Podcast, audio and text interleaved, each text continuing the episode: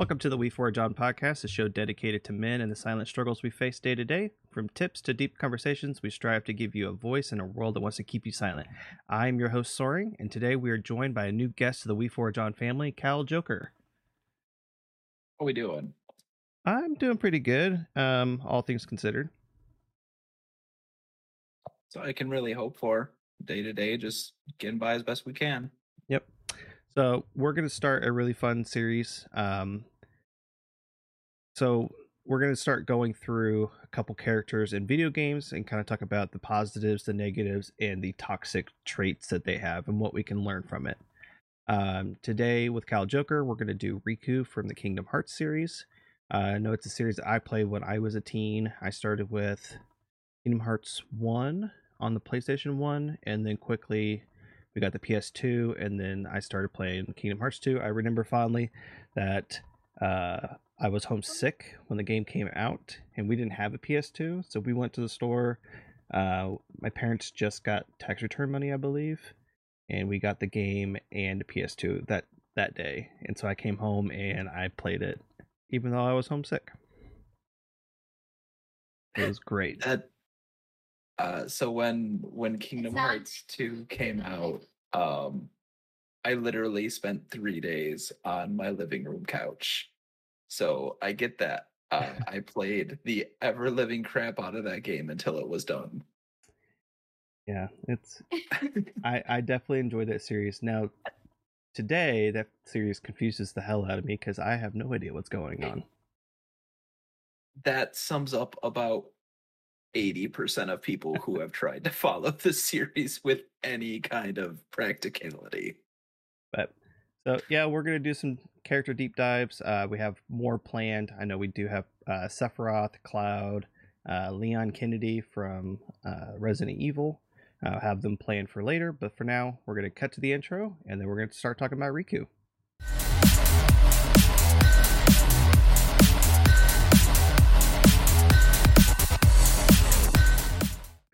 All right, Riku from Kingdom Hearts. If we were to sum sum him up, how would you best describe him? So in the first one, he's definitely a character who wants to be number one. He wants to lead his friends.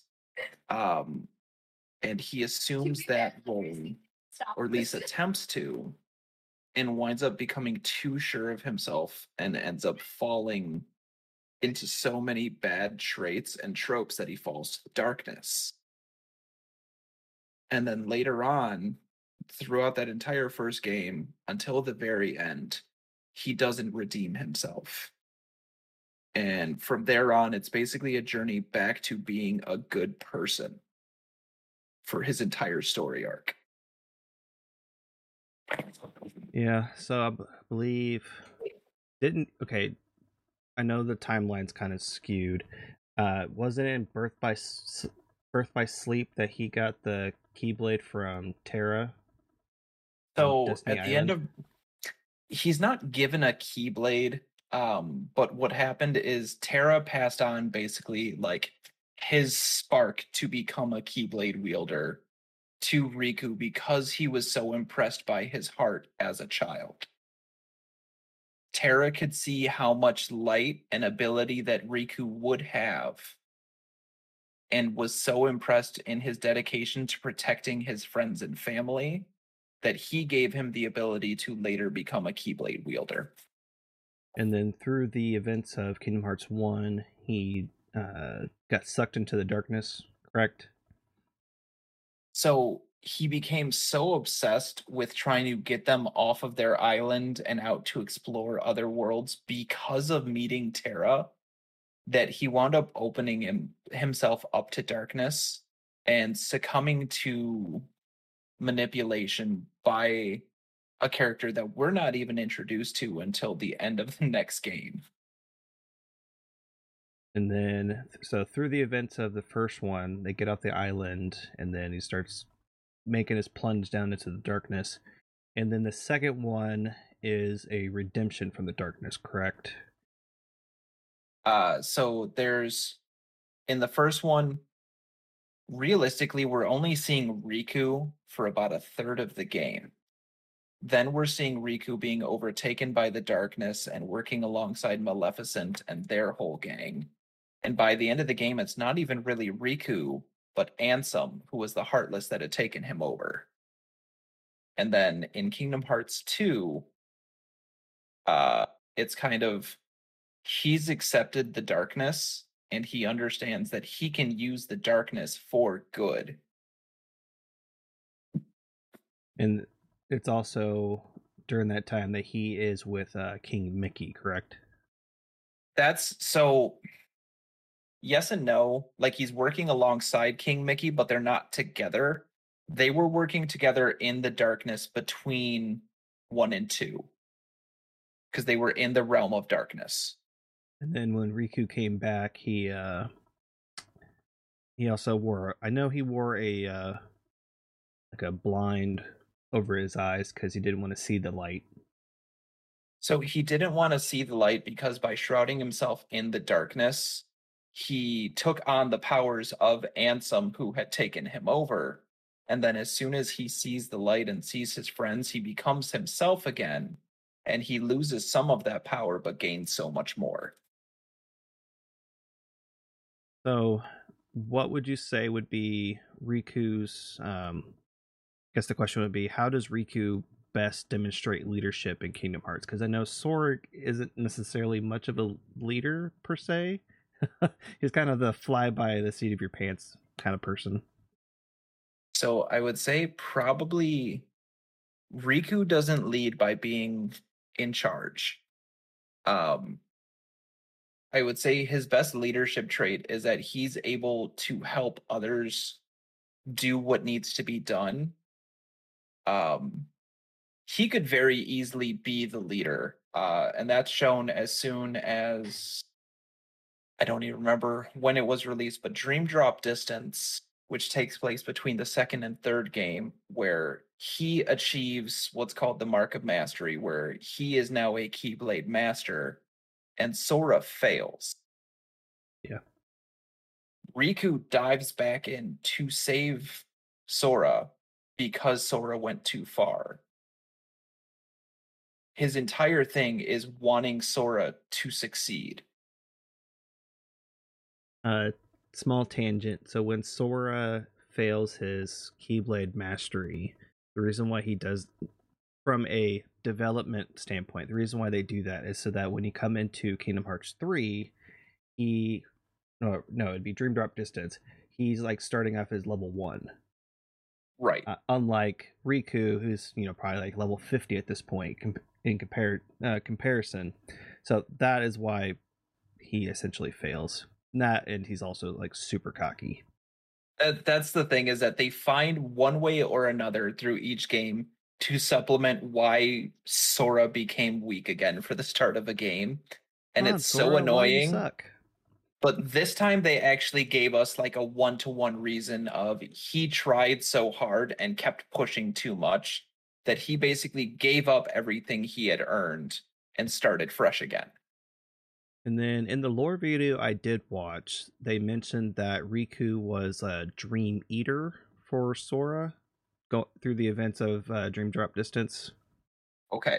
So have you played Dream Drop Distance? Uh, about 25 to 35% of the way through. Okay. So you know what the Dream Eaters are then? Yes. Okay. So in the entire playthrough of Dream Drop Distance, Riku has a symbol on the back of his jacket that it's the symbol of the Dream Eaters because even though you're playing as Riku going through his story, the entire time he's taking just ever so much of the darkness that would be affecting Sora because he's Sora's protector. Whether he knows it, whether Sora knows it, he sees Sora as someone that he has to protect. And so yeah. he takes on all of that pressure. Thanks. Yeah, it kind of reminds me of the quote. Um, someone was talking to Riku, and he, I think he was a kid at this point. Um, and he said he wanted to protect what matters. Yeah, and that I think that was... was his friends. I think that was actually when he was talking to Terra. Did Yep. you like the game though? Um, it was either Terra or Aqua that he was talking to because he met both of them on Destiny Island. Um, I think it was him talking to Aqua actually, because by this point she noticed that Terra had like willed his spark essentially to Riku. And so she was talking to him, trying to understand why Terra did this when Terra himself had failed his mark of mastery because of darkness. Um, how does Riku dim, uh, determination and perseverance help him overcome challenges within the games? Um so I think that just goes back to he tries so hard to just keep things to himself. And every time that he does that, he fails. Every time he tries to go alone without his friends, he fails. That's the big thing at the end of, like, towards, I'd say, two thirds of the way through the first Kingdom Hearts. Riku's on his own. And even though he has the power and makes Sora lose confidence so much that he takes the Keyblade from Sora. And so Donald and Goofy abandon Sora. But then, as soon as they decide to stand up and defend Sora again, Riku loses it. He loses the Keyblade, succumbs further to the darkness, and that's when he really falls. And then as he's trying to do everything on his own between then and the finale of Kingdom Hearts 2, he keeps losing at every turn until he decides, no, I'm going to fight with my friends. They are my power, just like Sora. And then guess what? They win, they succeed. And then Riku goes on to start learning abilities and powers that even up till now Sora can't touch just because of how much he's giving himself into protecting everyone. And in, in the second one, that's that battle at the end where you start off in that white and black checker room. Right, when you tag team with Sora and Riku against the final boss. I do have to say that was probably one of my favorite battles of that whole game. I- I can second only to the why. Sephiroth one. Okay, as long as you didn't say the fight with Demyx because that fight is garbage. Oh no. Knock off uh knock off David Bowie there.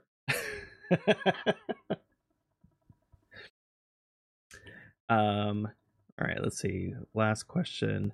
Would you say that Riku is a selfish or selfless character? Given that their whole arc, if you go from like beginning to end, would you classify them as selfish or selfless? I would say it, it's it's a linear one to one. They start out completely selfish. They're it's all about them being in charge, leading, trying to be the man of the group. And then by where we are in the series now, he doesn't care about any of that. He just wants everyone to be okay. He's willing to give up his life, lay down everything he has to protect his friends, to protect the worlds, to save the people from darkness. It, it's literally he goes from being one of the most selfish characters in video gaming to one of the most selfless.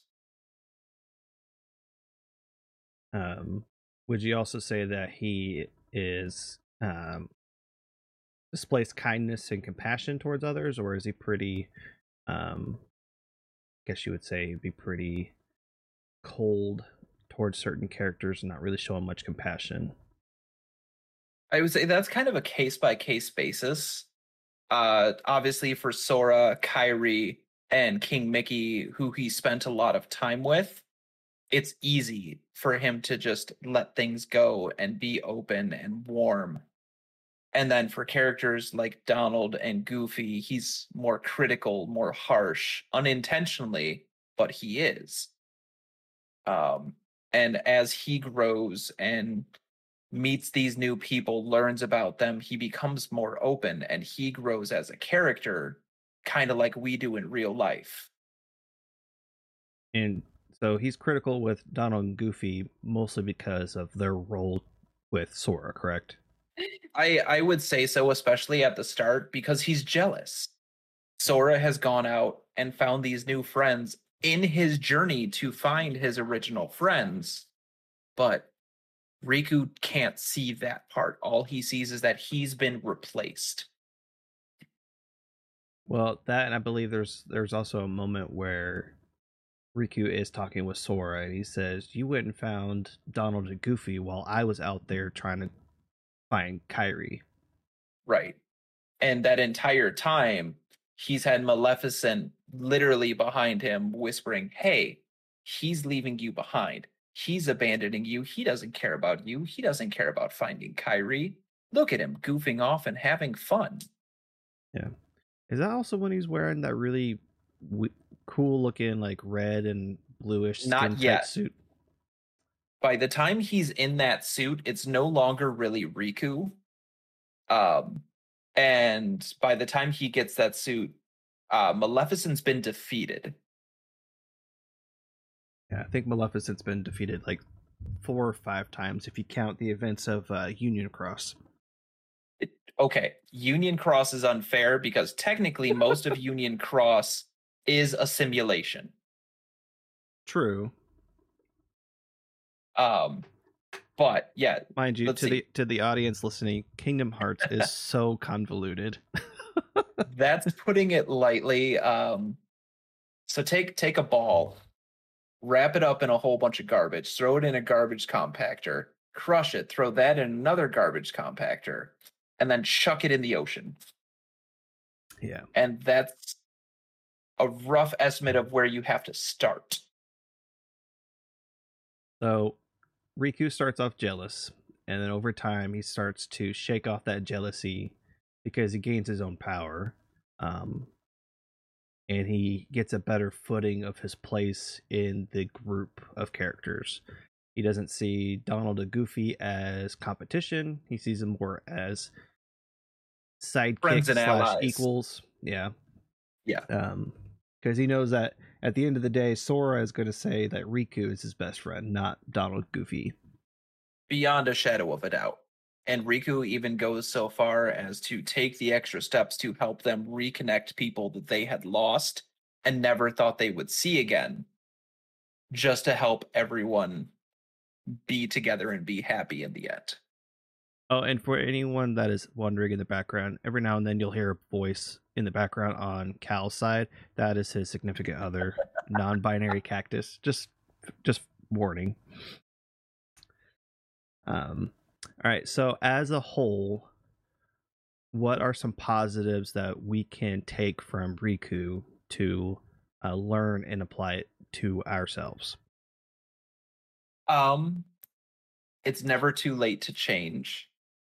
Uh, the entire first game, all we see is this jealous, very cross person who it takes forever for him to realize, hey, I don't have to be jealous. They're allowed to grow and still be my friend. I can grow along th- not along thigh, alongside them and become a better person too. And that was one of the biggest things for me. Um, Riku was such a character that was so obsessed with themselves, trying to be in charge and in control of everyone around them.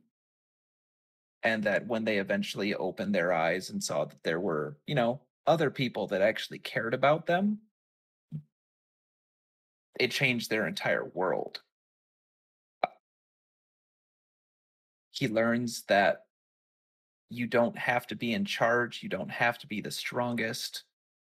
You can just be you, and that makes all the difference in the world. And I think I think that's something that everyone can take a note from.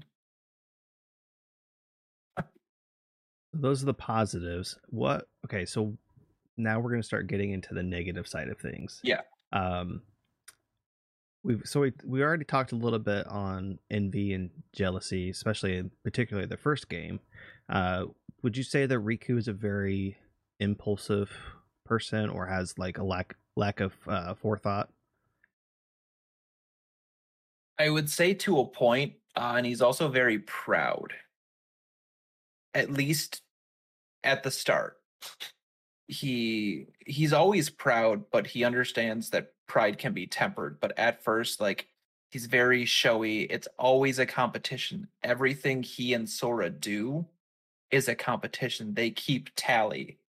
Yeah. Everyone on the island knows that Riku is superior Want to race? because he he has shown everyone on the island that he is superior.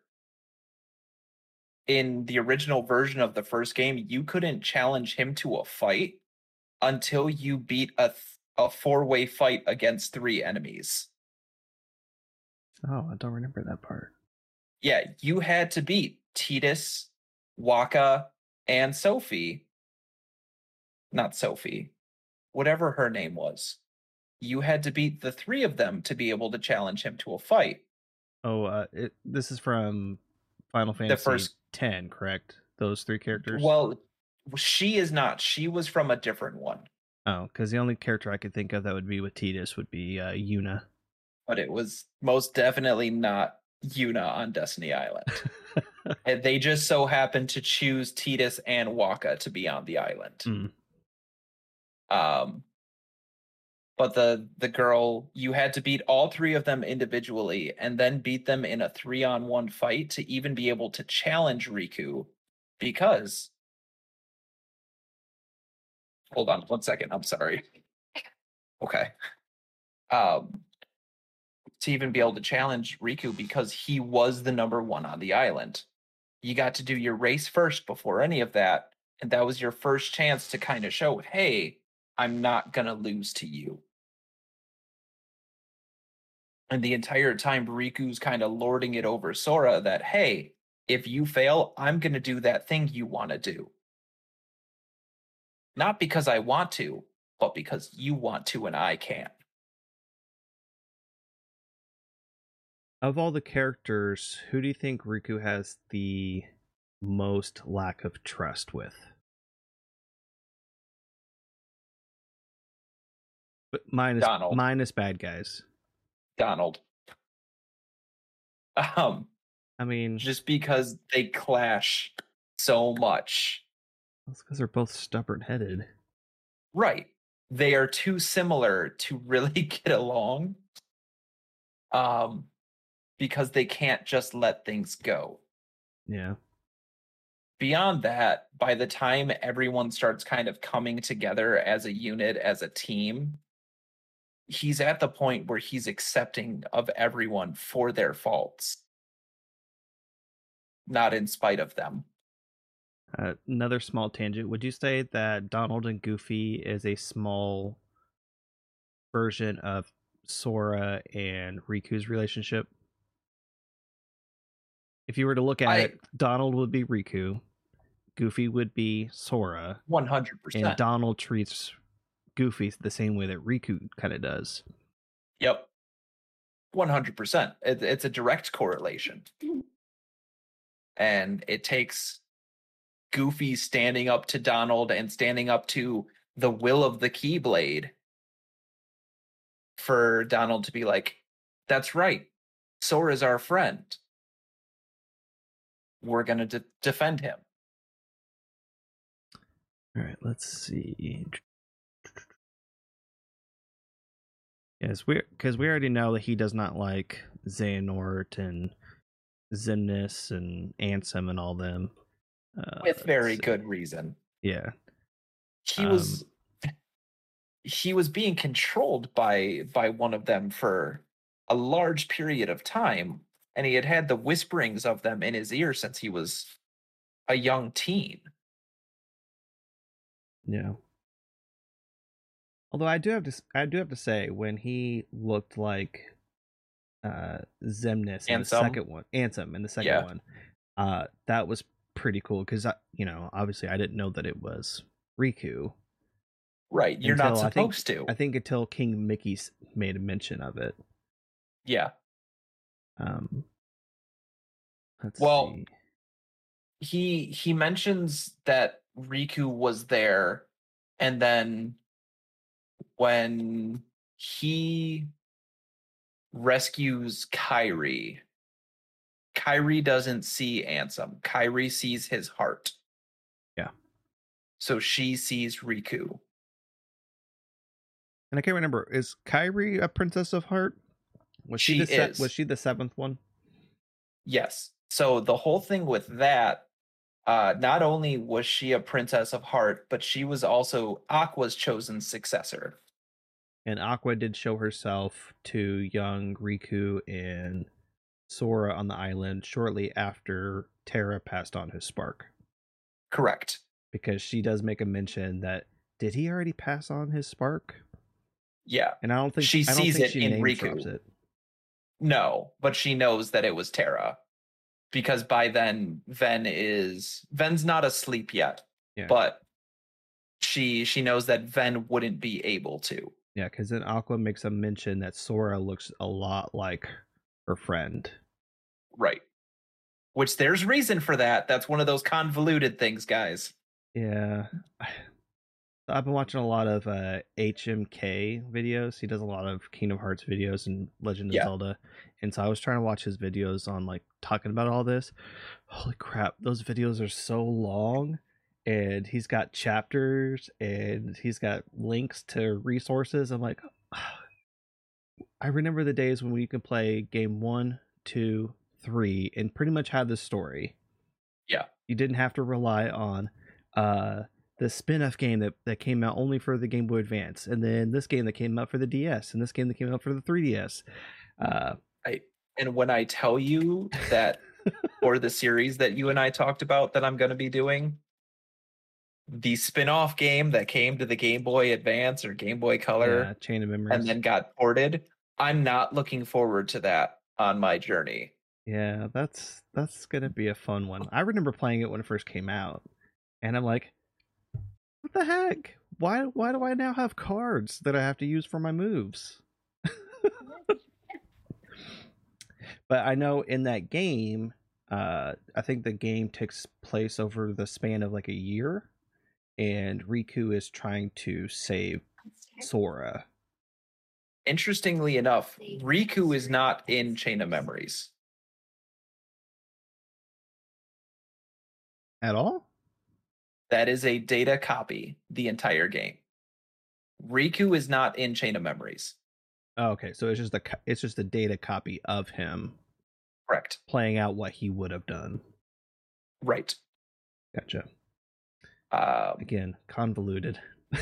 Riku was in the realm of darkness with Mickey at the same time, but they were not at Castle Oblivion. okay. Um, trying to think of another question. So we know that he he has been selfish. He does align himself to being selfless. We already know that he's very arrogant and prideful. Um, so did you ever read the manga for the the Kingdom Hearts? I did. Okay, so you know that there's like a one page uh, panel where it shows Sora um, looking at the island from his bedroom, and then Riku is looking at the same place but from like a like a mansion balcony. Yeah. Okay. So Riku comes from money, which is why he's arrogant, and, And which is why best. and that's also part of why he thinks in in his prideful youth that he's the better fit for Kairi after she's come to the island. And I I really wish that they would have just made these moments in the games. I think that was one that um so that that idea didn't actually come forth until they wrote the manga. There was there was never supposed to be any inclination that Riku had come from standing, I'll say. But it makes a lot of his decisions really poignant. Make a lot more sense. yeah they re- they stick out like a sore thumb when you like if you come from the vantage point that he comes from money which is why he would think all these things from the get-go and then to see uh sora who doesn't have money clearly and is very like nonchalant about things and happy-go-lucky let's just let's just race and like, like we could race but like what's the end goal here Right. What do I win? Other than lording over you that I have beat you again. Because that because that only goes so far. All right. So as a whole, we would say that there are some positives that we can take from Riku. Uh, dedication to his his family and his friends, um, his companions that he's made along the way. Uh, he's got a unbreaking bond with uh, Sora that goes back so far. If you count the connections with Terra and Vin, and uh, Ven, um, does Riku have a a nobody? Because I know Sora has Roxas. So Riku is never made into a heartless ever. Riku never loses his heart. He's just overtaken by darkness. So he has no heartless and no nobody. Okay. And do you, do you understand why Roxas is Sora's nobody? Not really. Okay. um so when when Sora was a very small child. Uh so this is when this is before Terra and Aqua have even met Ventus. This is when he was an apprentice under Xehanort, old man Xehanort. Or not Xehanort, Xemnas. No, Xehanort, yes. Too many X names. Um, when he was apprenticed under Xehanort, uh, Xehanort tried to split Ventus's heart in half so that they could later be brought together to create the key blade with the Greek letter key. Um, which, when he did that, his heart broke and he was basically in a coma. But because Xehanort took Ventus to Destiny Island, where he grew up, Ventus's heart found Sora and was able to heal, okay. which then connected his heart and Sora's. And is that why he has a resemblance to him? So, because of the fact that Ventus is sleeping during the entire events of Kingdom Hearts 1 and 2, all the way up until they're able to wake him up when Aqua wakes him, um, his heart is with Sora that entire time. And so Roxas is literally Ventus as a nobody. That's why he has no memories, no recollection, anything. And why he wields a keyblade the exact same way Ventus did. Gotcha. Again, this is just one of those series that ta- you, you got to just take it with a grain of salt. Okay, so there's there's positives that we can gain from Riku. Is there some negatives that are very glaring that we can uh, take from Riku and learn not to do? I would say it's a noble trait, but the extent that he takes it to is negative, and that's being too self sacrificing. Being willing to defend your friends is a is a great thing. You should always want to defend your friends and the people that matter most. Yeah, and and it's a noble trait. Right. but if you push that to the extreme where you're putting yourself in the most extremely dangerous situations, literally throwing yourself at death just because you think it could affect them, that's when you start towing a line that's a little severe, I think. Yeah. Helping your Like when- helping your friends is important, but not at the sacrifice of yourself. Right. You worded it way better than I did. Um, I would also say that jealousy and envy, while yes, they could be used partially used as a tool, aka comp- comparison, comparing yourself to others, seeing what they have versus what you have. Well, yes, everybody does it, um, but just know that comparison is the uh, thief of joy. So when you're constantly jealous and envious of another person, you end up not finding any joy at all. um, which you know could lead Pretty you accurate. to could lead you to a dark path if you know obviously riku did came come out ahead um he was able to uh realize that his envy and jealousy was misplaced and was able to um forge a better bond so to speak with sora I would I would agree with that. uh is there any other negative traits that we can glean from I would say mostly just when he was a child. Uh, I say child lightly. Uh, Kingdom Hearts one age where they're like early teenagers. I would say I don't remember exactly what the age is, but um, he's very impressionable. There's someone stronger than him. Obviously, they know what's right. And he falls into the mindset of, well, I'm stronger, so I'm right the might makes right mentality is something that's very present at the start of the games.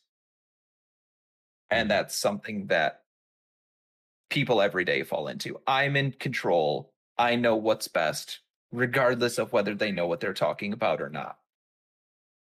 yeah definitely leads Oh, no, to a lot of that's uh Hope.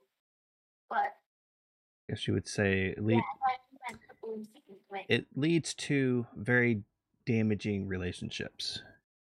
If you always think that you're the right one in the situation, you're quick to uh, close your ears and not listen to what the other person has to say.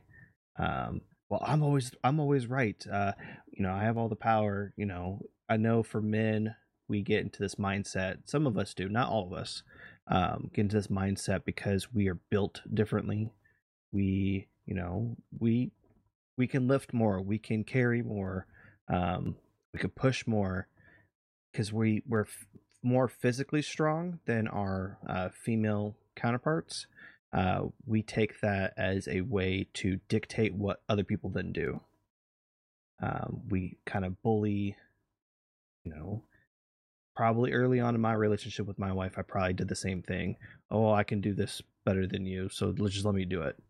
Um, that's not the way to do it just because you have have the power doesn't mean you have to use it.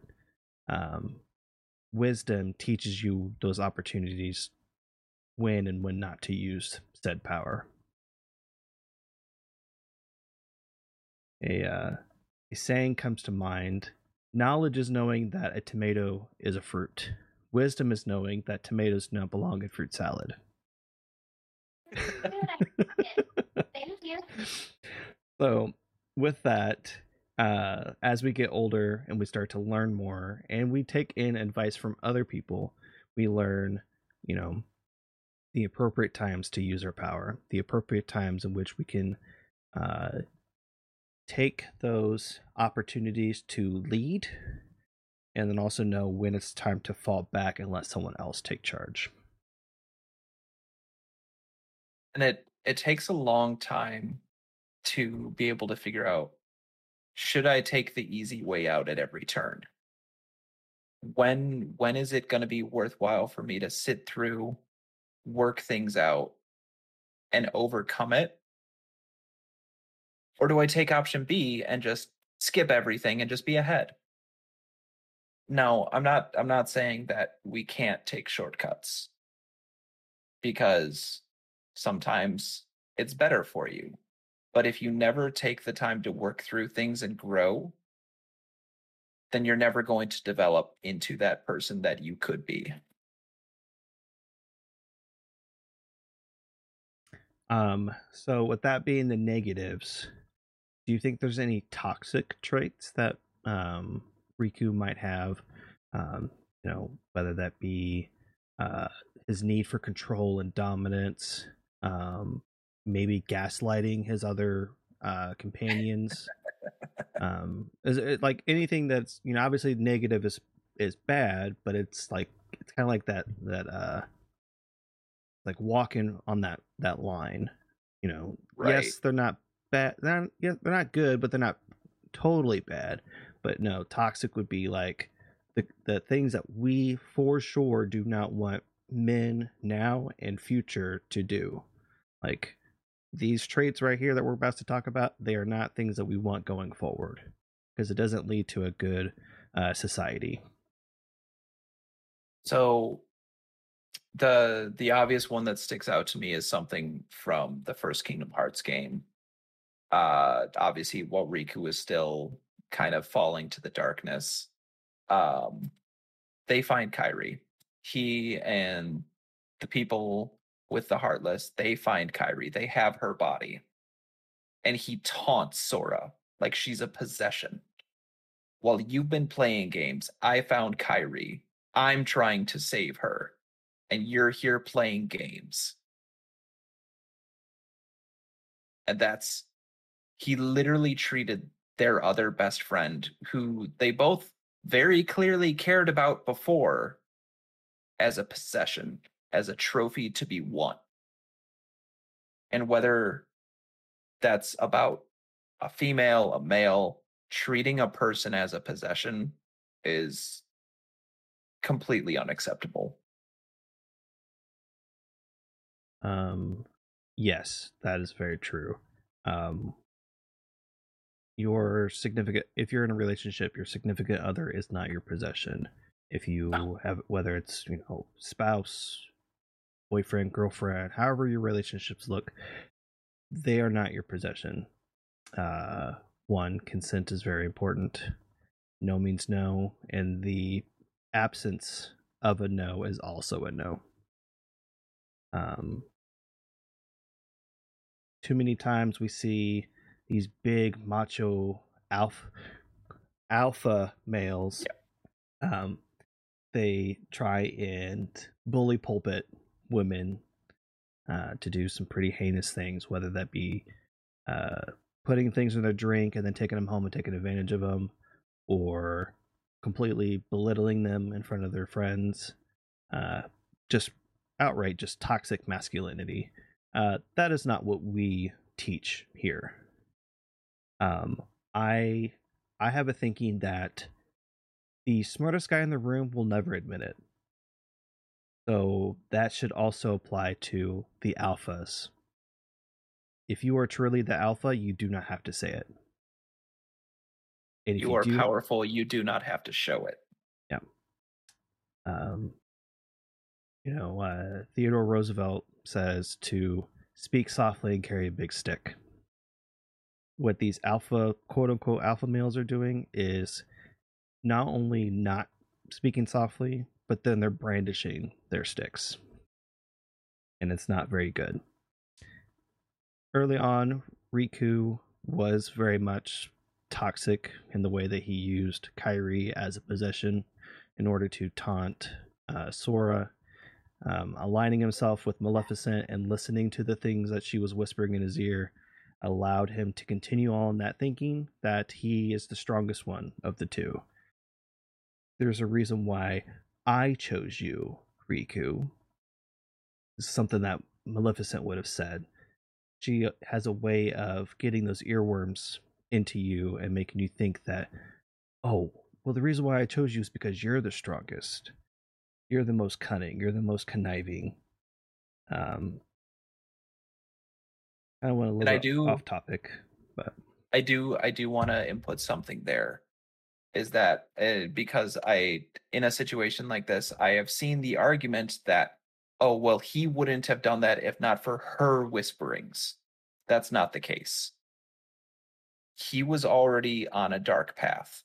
Regardless of what Maleficent said to him, he was already falling. He is responsible for his own actions. No one made him do what he did at this point. Yes, he does become taken over and he has no control of his actions then. But up until this point, he was making every call himself. He thinks might is right. He should be in control. He knows what's best. That's, I just, I don't want that to get spun. Yeah. That was his call. correct. And really, all Maleficent was doing was just amplifying the flames that were already there. It's like, hey, you're having these thoughts. It's okay to have these thoughts. Better yet, let's act on them. I would say that in Kingdom Hearts 1, uh, Riku does not have any uh, he does not take any responsibility of his actions. He does not he has a very he has a lack of accountability to the um, activities and things that he did present in Kingdom Hearts 1. Now, I would say Kingdom Hearts 2 is where we start to see him at least towards about the last 30 to 25% of the game, he ta does take accountability for what he did. He does start to understand that he royally fucked up. I I would say that that's that's when we start to learn about it. Um, he realized it. uh, So one of the biggest things to know about the difference or the distance between Kingdom Hearts 1 and 2 is that it takes place there's an entire year in between them. So there is an entire year that Riku has gone on this journey and found out what an absolute piece of garbage he was. And I would agree with you to a point that it's not until the last third of that game that he truly realizes who he's supposed to be. But I think the entire game he's on that journey and realizing mistakes as he goes. Yeah. I would say Kingdom Hearts 2 is Riku's path to redemption. Um, Yeah. Even and even towards the very end of it, I don't think it's completely 100% resolved. Um, because I, I believe there is some early on tensions um in Dream Drop Distance, which is the game that takes place between the second and third game in the series. Um, One of them. ob- obviously he he passes his uh, Keyblade mastery and becomes the Keyblade master. Um, and then obviously Sora does not. Um, but yeah, so Kingdom Hearts 2 is Riku's redemption story. Um, we got to k- kind of peek through the veil and see the inner workings that are that are uh, taking place. And I would say that King Mickey kind of also helps him realize the things, bad things that he did. Oh, by a landslide. Mostly because he, you know, at this point, Mickey is the king. He kind of has a higher vantage point than even uh, Riku does. Yeah. It's like, yeah, I was a rich kid who's strong, but this is a king. And he kind of helps him right at the end of Kingdom Hearts 1 when they close the door to darkness from the inside so that it can't escape. And they do that together. Yeah. Again, this whole series is so convoluted. But if you have been playing it since the very beginning, you relish in that because that allows you to theory craft and to find where your story aligns with the games and you create that even stronger bond with it. Because I'm sure, Khal, you've had a deep understanding of the games and you also have a deep uh, love and appreciation for them as well, um, which is very different than me because I played the first and second, and I maybe got 25% into the third one. So, but don't worry about spoilers for me because I have no problem with like uh, watching ahead just so I know what I'm getting into. Fair enough. Um, I would say um, there are definitely life lessons to be learned from a lot of games and a lot of just media. Uh, Kingdom Hearts was a huge turning point for me growing up, seeing the different sides of things and how you can grow from being a person who's maybe not the nicest, not the best, and turn into someone who actually cares. Um, and I think that Riku is a pretty great spot for that because you don't have to be the happy go lucky goof to care about everyone. Yeah. So, looking from the whole perspective of Riku, uh, there's positives that we can take from him. There are some negatives that we can learn from him, and there's some toxic traits that we can avoid from him. Um, we hope that this deep dive of Riku was helpful for you in any way. Um, definitely in the comments, tell us if there's any characters that you want us to, to tackle. Um, we'll tr- I'll try and come up with some better questions and be a little bit more on task. Um, but you know that's what happens when you do something new. Um, I wanted to create a little bit of levity because the first five episodes of the podcast have been um, very, very heavy and the things that we're talking about because we ultimately we want you to learn something. We want you to take what we say and try and apply it to the best of your ability to your own life. That way you can find um, peace, healing, um, whether it be for you or you can then pass it on to somebody else. Um, this the character deep dives was more of a one the levity to kind of bring in a little bit of fun uh, to the podcast, but also to get us to critically think about some of these characters that we played with, um, whether we were uh, kids, teenagers, young adults to full fledged adults like I am. Like i I'm a 33 year old, and we're talking about Kingdom Hearts 2 uh in three and four and however many there's going to end up being. I know the fourth one's coming out uh probably in the next two years or more. I guess it depends on the development time.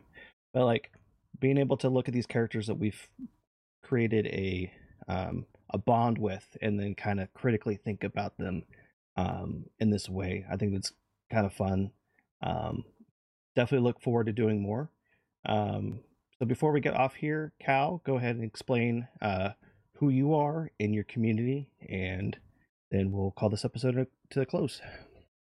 All right. Um, so I am KhalJoker. Um, I'm just a guy. I play video games and I talk to people. I like a lot of nerdy shit. Uh, Kingdom Hearts is really important to me. Uh, it's something that helped me through a lot of dark places in my life. And so that's kind of why I wanted to be here with Soaring for the first episode of this so that I could show a little bit about how I developed as a person thanks to seeing how this character developed. Um and if you guys refute anything that we said here today, I just I know that I myself personally I'm open to conversation. I want to hear what you guys have to think. If you heard something we said today and you don't agree, or you have a different viewpoint on the points we made today, please let me know. I would love to have a conversation. Because one, I want us to be able to grow. And two, new ideas are always welcome. Because the more we hear from you, the more we can grow with new ideas and do new things that you guys might enjoy. That's what I got. Very well said. So we're gonna go ahead and call this episode uh, to a close. We appreciate all our listeners. Uh, if you have any comments, put them down below. Um, like and subscribe if you haven't already. Um, up in the top somewhere, I don't know which side it's going to be on, uh, will be a um, link to our previous episodes. Um, definitely give them a listen. Uh, we worked a little hard on it and uh, definitely want the channel to grow for sure. So, like I said, like and subscribe. And yeah, we'll go ahead and call it a close. And remember, when life gets you down, uh, stand tall and we forge on. Thanks.